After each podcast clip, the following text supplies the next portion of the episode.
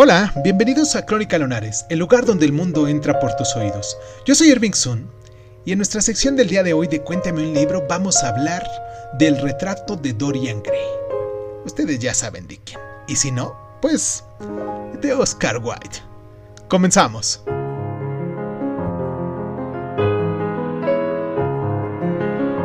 Qué lamentable.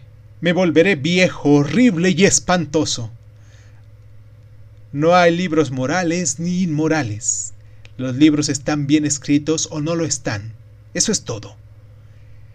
Esta serie de aforismos que constituye el prefacio de la única novela de White fue su respuesta a aquellos críticos que habían puesto en entredicho la inmoralidad y morbosidad de la historia después de su primera y escandalosa aparición en el Lipicons Monthly Magazine, y pues, no obstante, a pesar de su encanto transgresor, el retrato de Dorian Gray podría leerse como un libro profundamente moral, incluso como una historia aleccionadora contra los peligros del vicio. La caída de Dorian en la miseria moral no es ni admirable como puede verse en su rechazo perentorio de su prometida, la actriz Sibyl Vine, ni tampoco puede ser envidiable.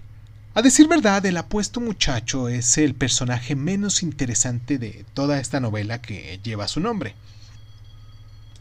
La historia va más o menos así.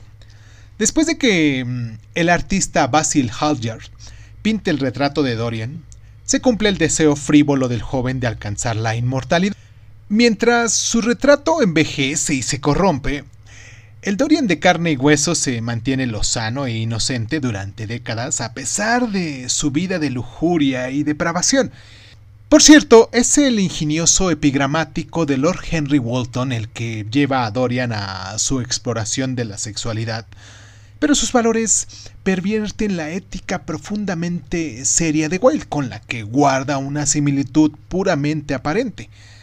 Mm, mientras que los ensayos de Wilde abogan por el individualismo y la realización personal como la vía para alcanzar una vida más plena y una sociedad más justa, Dorian sigue la senda del hedonismo y también cierta autoindulgencia y la codificación para con los demás.